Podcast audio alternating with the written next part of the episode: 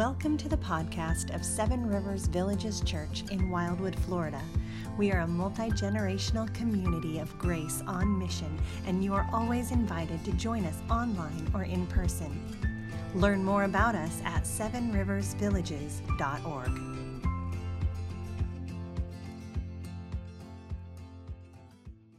Let me invite you to turn your Bibles, if you have one, to Matthew 15.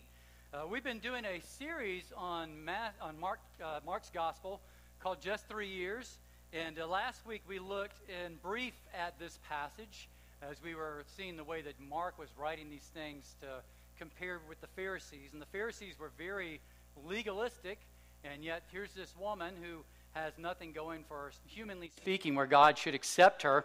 And, uh, and so we're looking at the same passage about the Canaanite woman but this time we're going to focus a little bit more in on her story. So it's going to feel a little bit similar to last week, but we're going to dig in a little bit. So if you're willing and able, let me invite you to stand in honor of God and His Word as we read Matthew 15, verses 21 and uh, through 28. And Jesus went away from there and withdrew to the district of Tyre and Sidon. And behold, a Canaanite woman from that region came out and was crying, Have mercy on me, O Lord, son of David. My daughter is severely oppressed by a demon. He did not answer her a word, and his disciples came and begged him, saying, Send her away, for she's crying out after us. He answered, I was sent only to the lost sheep of the house of Israel. But she came and knelt before him, saying, Lord, help me. And he answered, It is not right to take the children's bread and throw it to the dogs. She said, Yes, Lord. Yet even the dogs eat the crumbs that fall from their master's table. And Jesus answered her, Oh, woman, great is your faith. Be it done for you as you desire. And her daughter was healed instantly. Thus ends the reading of God's holy and precious word. He's given it to us because He loves us and He wants us to understand the gospel of Jesus more clearly today. So let me pray and ask God to bless us.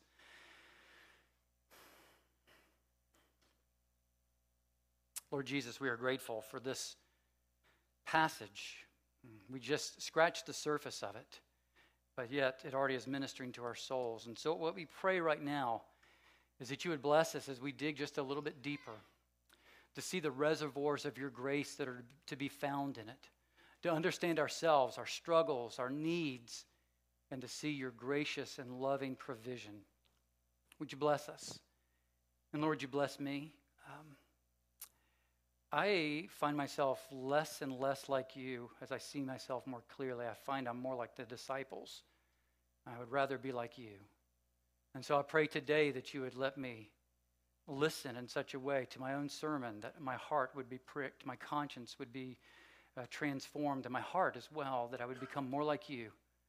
Would you bless us? Would you bless all of us as we listen to your word as it's taught? And we pray it all in Jesus' name. Amen. Please have a seat.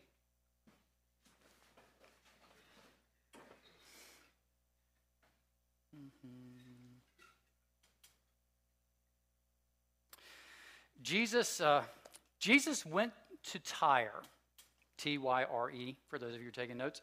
And this appears to be his only trip out. This appears to be his only trip outside of the borders of Israel during his three-year ministry, as far as we have recorded in the New Testament. And in going there, Jesus was uh, he went to a place that the Pharisees would have considered unclean. But Jesus went there knowing that he would not become unclean there. Instead, he would make the people there clean. He would not be defiled, but he would purify them. And so we're going to talk a little bit more about Tyre later. But the only record, recorded uh, occurrence of interaction with anybody here is with this woman. That's it. And so I think we have something that we can learn from this one interaction that hopefully would help us in the whole of our lives. He went outside of Israel to go to Tyre to meet this woman. There's a lot we can learn. So Three points, they're going to appear on the board. You can take notes on that. But let's just begin to dig in a little bit and uh, understand a little bit what she's going through. At some point, you are going to be the culprit in somebody else's story. At some point in your life, you're going to get into a situation that you cannot fix, and you're going to feel completely overwhelmed. At some point in your life, uh, you're going to have one of your children or somebody that you love incredibly go through something horrible, and you're going to be desperate to try to change that, but find that you can't. But what if all of those three things were happening at the same time? Which is really what's going on with the woman in this passage. And uh, because of that, uh, she feels desperate and anxious and overwhelmed and helpless. And you can probably relate to that to some degree because all three of these things are happening. She has done something and is the culprit of the story. Uh, she has hurt somebody that she loves, and it is her daughter. So she's experiencing grief and desperation and guilt in an incredible swirling inner storm. So she thought, probably according to her cultural ideas, that she was doing right, but her cultural beliefs living in uh, Syria, Phoenicia at that time period, almost destroyed her daughter. Right? It was her fault. Uh, her practices, her beliefs, her, her lifestyle, her culture, these things led to the brokenness and her daughter being uh, oppressed by a spirit. So the woman's negative life decisions and beliefs didn't come, become apparent until they really started to impact her daughter. And then she could see everything I've been living for is having a negative impact on my child. So her culture, I'll answer it. her culture caused the problem. She couldn't redeem it. It got it, um, but she got to the point where she realized, I have to go to this Jesus person because he's the only help I have. Jesus is simultaneously the person we most need and the person we most avoid, simultaneously the voice we most need to hear and the voice that we most dismiss. So for her, in the midst of the brokenness of her life, this horrible thing that's going on with the daughter, which we'll explain in just a moment with the demon possession, is the crisis moment for her. This crisis moment where all of a sudden pushing away Jesus seemed like a horrible idea because he's the only one who can help me. My culture can't help my practices, my religion, nothing can help me. So her desperation became a catalyst for clarity for her. Dan Allender said it this way He said, Crisis serves to remind us that we are fundamentally not in control.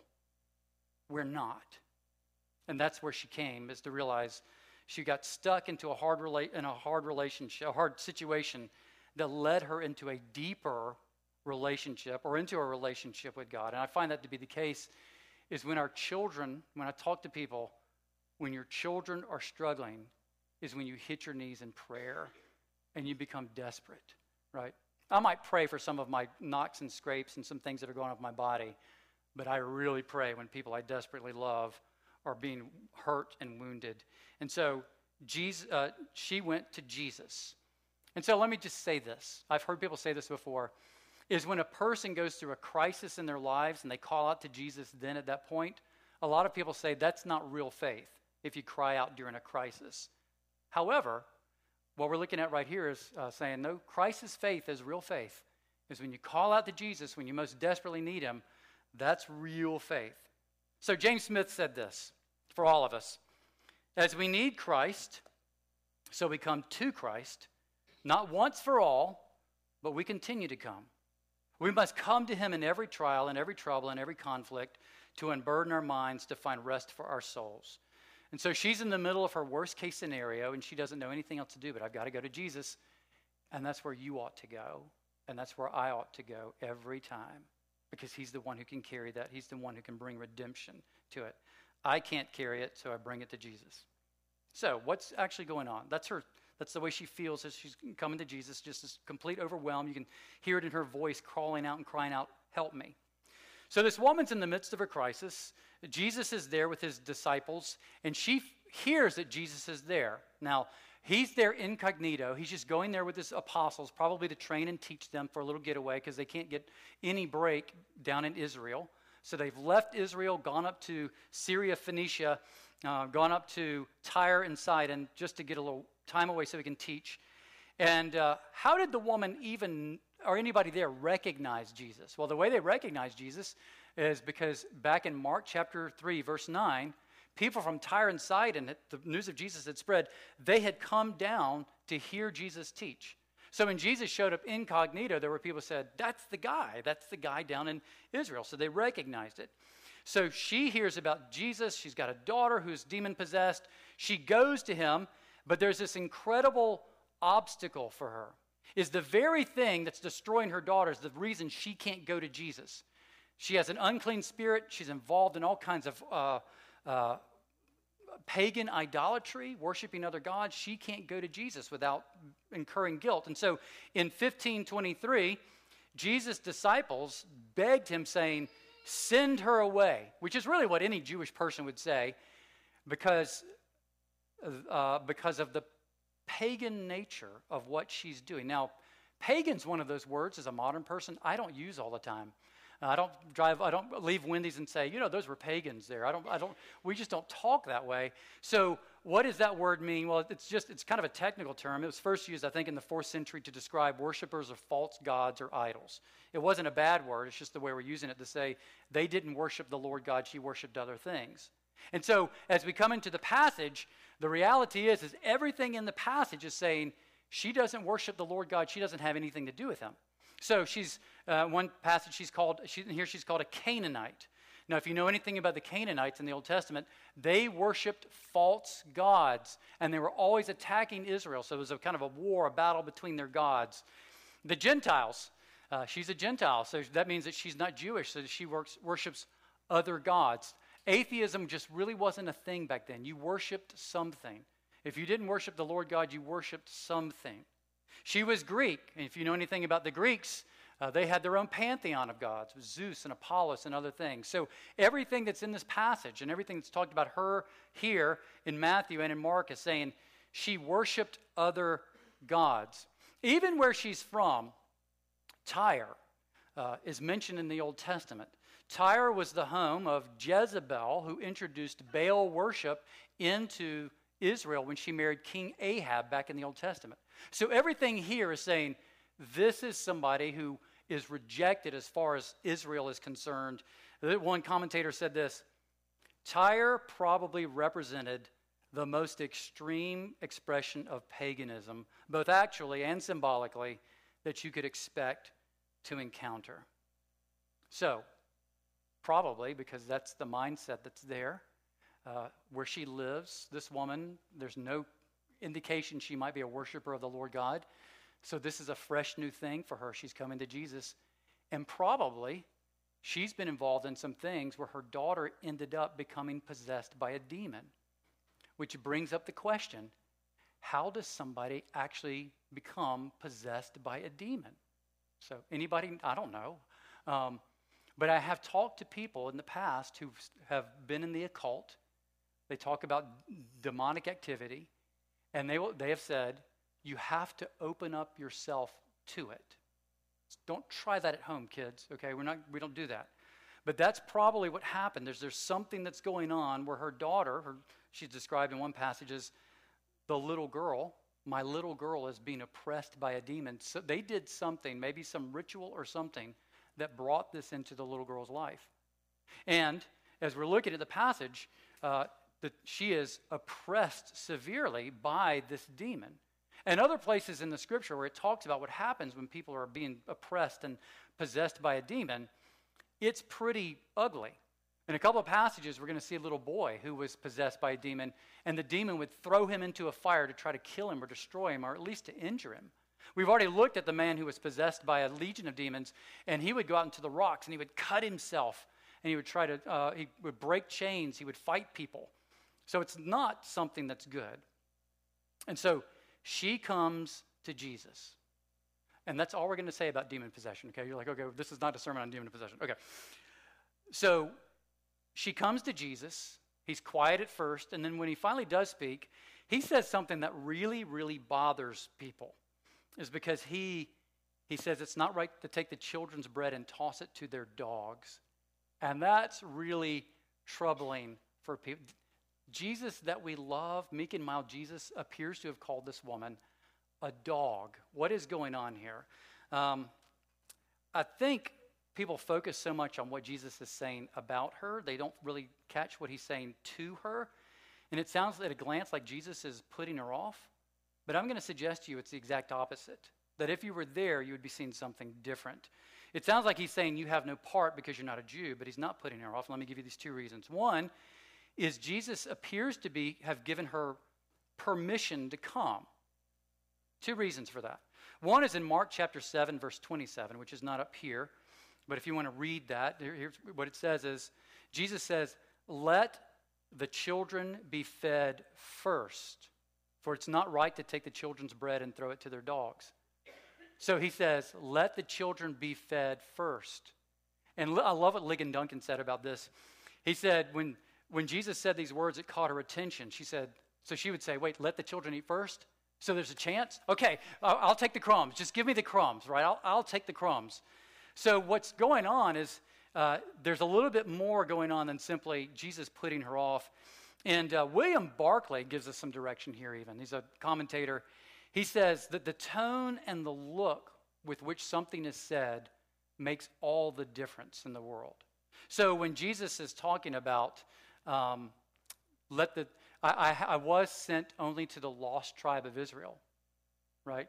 If I say it like this, I was sent only to the lost tribe of Israel, that has one meaning to it. But if I say, I was sent only to the lost tribe of Israel, it invites some sort of a question and conversation in the midst of it. And that's what Barclay says that Jesus appears to be doing here. It appears that he's inviting her forward because at first, if you notice in the text, She's at a distance and she's calling out and crying out for them. But when he says this, she comes forward and she bows on her knees right in front of him and says, Help me. So he said something to her in a tone of voice that didn't drive her away, but invited a deeper conversation. And then the second thing I think is really important here is he is doing something that's pretty amazing that it, it takes the apostles another chapter as we go through Mark and as we, as we go through uh, Matthew's gospel. It's the same. It takes at least another chapter for them to recognize that Jesus is the Christ. But she's come in this passage and she calls him right off the bat, Son of David, which is a messianic reference. Now, the Messiah in the Old Testament, when we read that in the Old Testament, read the, the word Christ or the word Messiah in the New Testament, it's referring to uh, the king that was promised in the Old Testament from the line of David. The king who would step into the world to bring healing, to bring unity, to bring redemption. This is the king that would drive out all evil, all brokenness, wipe every tear from the eyes of all the people in the world, and he would reign over everything. So when the Messiah, the Christ, is being promised in the Old Testament, this is what she's acknowledging by saying, uh, son of David, she's saying, You're the Jewish Messiah. Now, the, the apostles don't conclude that until we get into chapter 8. And so, when this Gentile, former pagan woman is before Jesus and says this, she gets it right when all of Israel has gotten it wrong. And so, what does Jesus say to her? If you look at his words, what he says is, He says, I was sent, I have come I am the son of David, the Jewish Messiah. I am who you think I am. You have come to the right place. So he's acknowledging to her that her assumptions about him are true. He's not correcting her, he's receiving that, and he's saying, You've come to the right place. I was sent to do these things. So he's not putting her off. And if anything, he's stating a fact, and it makes total sense, doesn't it, that Jesus would say, I came first for the children, for the Jews, because he was the Jewish Messiah, and the Jews had received the promises, the scriptures, the prophets, the kings, the covenants, the commandments. Everything in the, the Old Testament finds its fulfillment in Jesus. So, who else would have understood his arrival when he came into the earth? So, during his earthly ministry, Jesus spent the vast majority of his time dealing with the Jews, not with Gentiles. He didn't really target Gentiles. There are a few times in the Gospels where he interacts with, with them, but he had come primarily to interact with the people of Israel. And she doesn't give up. Verse 25, after Jesus has said he's come to the lost sheep of Israel, she calls him the Son of God, or the Son of David. She calls him Lord three times. And what's fascinating about it is when she says, Lord, son of David, or she says, Lord, help me. Almost every commentary and things that make a big deal of her saying Lord, because the way she says it in the original language is not a title of somebody distant. It has the, the sense of being something that's personal and intimate for her, where she's saying, My Lord. She's addressing him in some ways the way that my wife would address me as honey, right? It's directed to me, but she's addressing her affection to me. She's saying, Lord, as in, he is not just Israel's Lord, he's my Lord. So, what she's communicating is the story of the Jewish Messiah is her story. It has to be her story. The Jewish Messiah has to be her Messiah. That's her only hope. And that's the point that's coming through. There's only one God. And even though he chose to work primarily through the nation of Israel to bring a Jewish Messiah, Jesus is not merely the Messiah of the Jews. He is a Jewish Messiah, but he's the Messiah for the world. The Jewish Messiah is the world's Messiah. It's a salvation for all of mankind, for all who believe in him. So she's saying that the Christian Jewish story is her story. The story of Jesus the Messiah is the story of the world, not merely a story of the world. It is the story of the world. Not merely the Jewish story, but everybody's story. It was her story, and it's your story. So we need the Jewish Messiah because our need is the Jewish need. And you need the Christian Christ because the Christian need is your need. It's all the human need. So Jesus is the Christ. That story is our story. And so what's going on is she's saying, the old person that I was, that's gone. I'm now following the Jewish Messiah. He's the Lord, He is my Lord. And that happens whenever somebody comes uh, to Jesus. We come and we express faith. Though this woman had no claim upon Jesus' miracle, she thought, I have to go to him. He's the only one. And what does that show?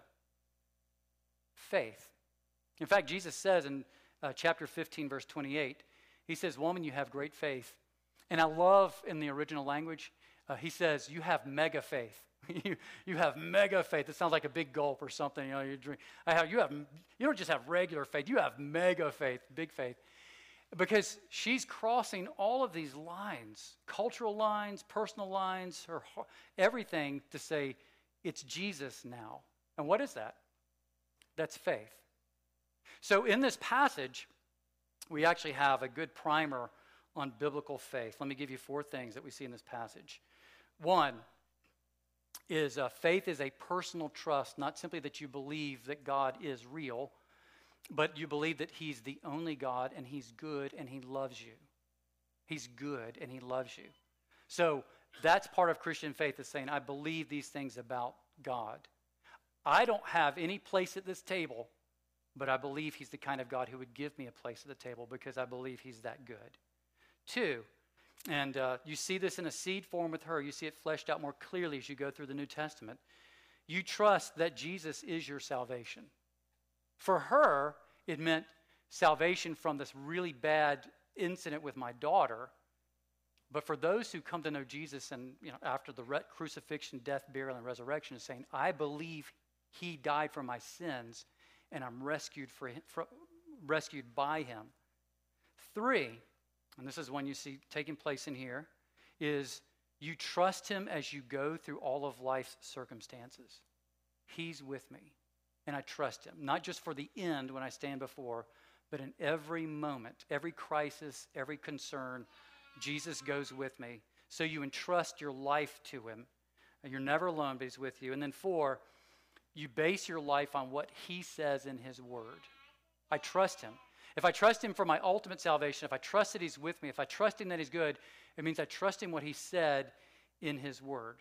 So this person with mega faith comes to Jesus, and when she comes to Jesus, uh, she acknowledges that you are the Messiah, and my story has to be found within the story of who you are. And because of that, she had to cross the lines of her culture and go stand with Jesus rather than standing with her culture. And that's a big deal. And when she did that, that changed who she was. Because what faith essentially ends up being is the foundation of our lives. It's the foundation. And everything in our lives, our thinking, our emotions, our values, is all built on our faith. It's not part of our lives, it's the framework for our lives. And so her entire framework is changing and she's becoming a different person.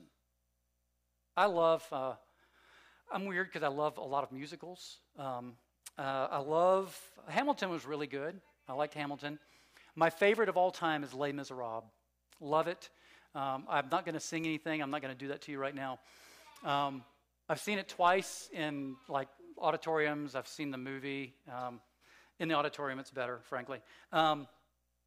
But one of my favorite parts in any of it is a powerful song. Is Jean Valjean is a criminal. He stole a loaf of bread and he spends years in prison. And then finally he's released, and they say, Hey, uh, he, he, they say, You know what that means? And he says, Yes, it means I'm free. And they say, No, it means you get your yellow ticket of leave. So everywhere you go, you have to present your guilt. Everywhere you go, you have to tell people, I'm a thief. And that's your identity for the rest of your life. So there's this moment in the pl- spoiler.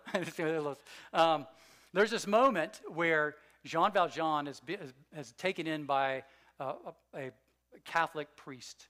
Um, and so he's brought in. They take care of him, they feed him, and then Jean Valjean sees some silver candlesticks and he knows it's worth a lot of money. He has nothing, so he steals them. He's caught and he is brought back to the priest, and the priest says, No, I gave those to him. And so he encounters great mercy and grace at the hands of this priest. And when he leaves, he does a lot of soul searching. And then he, he sings this song, and uh, he takes his yellow ticket of leave and he says, Jean Valjean is nothing now. Another story must begin. And he, tells, he tears up the old story, the old verdict on his life, and says, I am now somebody new.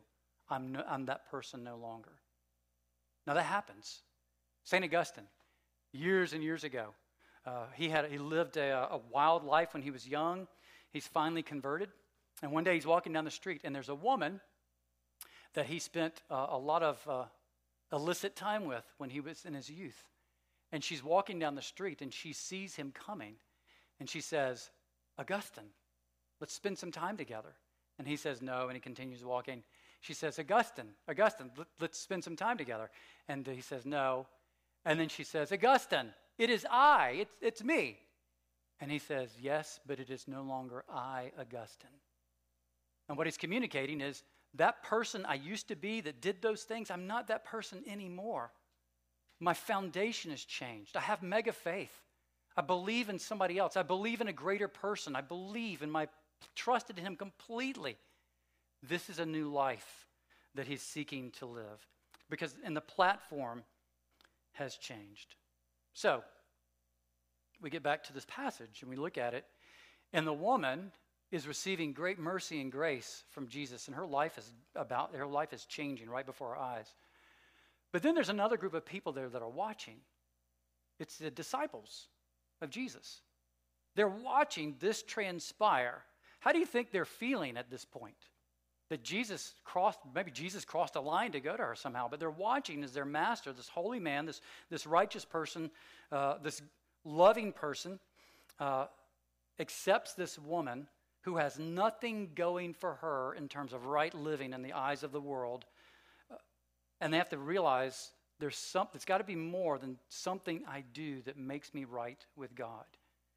Jesus accepts people apart from what they have done. He accepts them based on faith. Jesus accepts me based on faith, not my works, and it's none of the things that I might have depended, depended upon. It's Jesus, Jesus alone, who saves. So Jesus here gives this woman confidence before God. She's confident that Jesus saves based on faith alone, but he also humbles the, the apostles. For this woman, it means faith does not, it means faith uh, that her sins does not, do not keep her from God. For his disciples, it means that their works do not bring them to God. And so we Jesus, see Jesus teaching this lesson through the Gospels.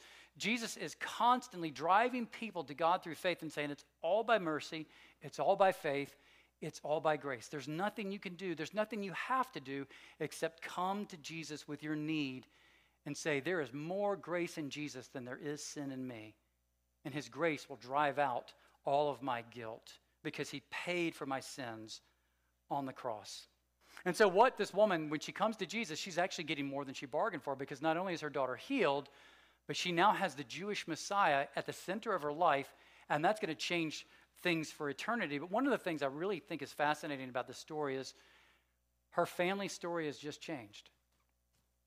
She's raising her daughter in uh, Syrophoenicia, uh, in Canaan, uh, you know, with, with her Canaanite heritage, in a Greek province worshiping false gods, and her daughter, it's just the way it works, is, is following along in her mother's footsteps.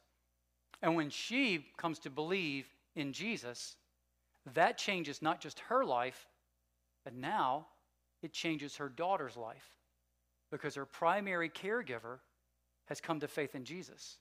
And when you have somebody into your life that way, it changes things for you. So, I was reading today about a, uh, a month, actually, actually I'm, I'm, losing track of my days. It was yesterday I was reading it. So yesterday, you're kind of like, you were up early reading for, no, I was, it was yesterday. So I read about a Muslim man who now lives in the United States who was a Christian. He was a Muslim, now he's a Christian. And he told a story about how it happened. He lived in Tehran, in Iran. And he had, his family wanted nothing to do with Christianity. Uh, they were told all their lives that Christians tweaked the, the, the Quran and made their own religion, that Christians tw- distorted the message and changed things in the Bible. And uh, they didn't want anything to do with Christians because they saw us as bad. But there was a Christian missionary, kind of uh, under the radar in Iran, and he had a family member who started spending time with this missionary, heard the Bible preached and taught. And this family member became a Christian. And so this family member came to their house in Tehran and told, yeah, I know, yeah, yeah. And so we went to the house in Tehran, and there, uh, she starts sharing the gospel with this man's mother and with his sisters and with his father.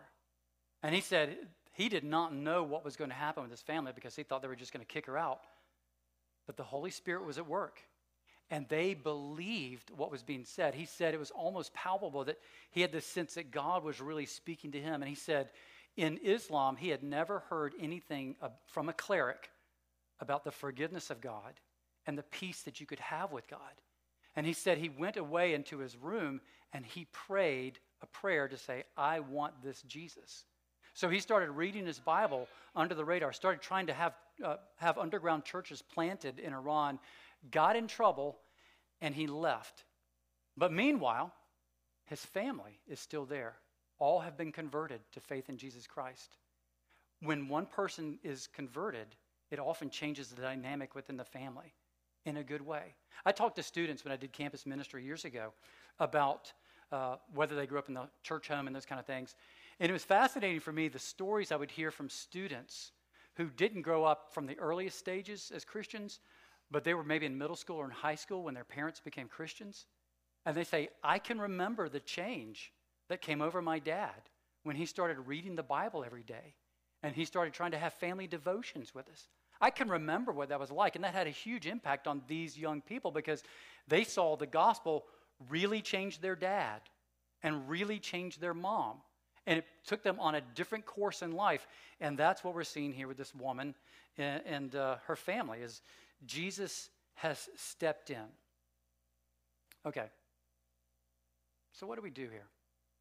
One, bring Jesus into your mess. We have two things personal thing and a, a big picture thing.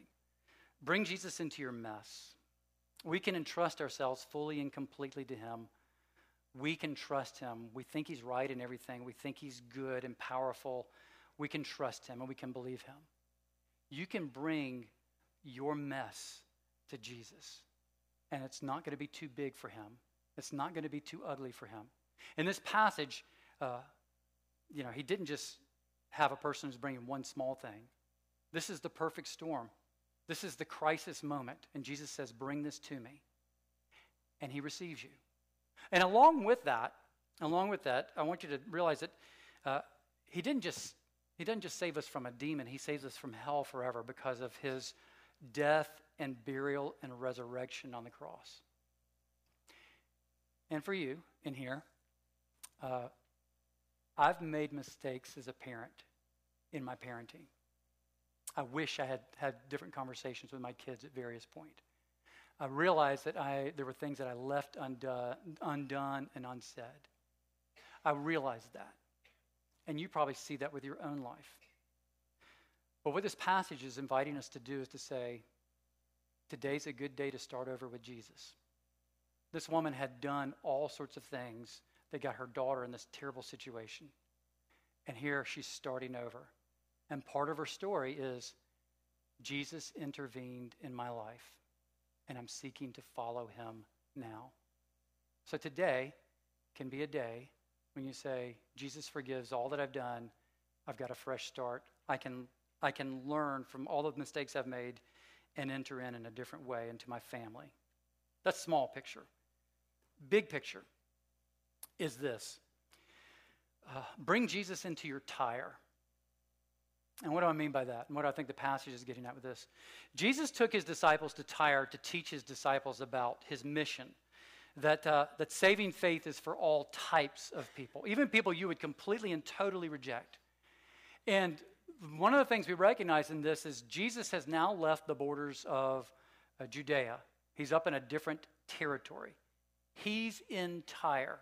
He's in a completely different kind of culture. They're not back in Jerusalem trying to defend Jewish culture. They are often Tyre in a completely different culture, bringing the truth of God into that. Where do you think you are? Are you in Jerusalem or are you in Tyre?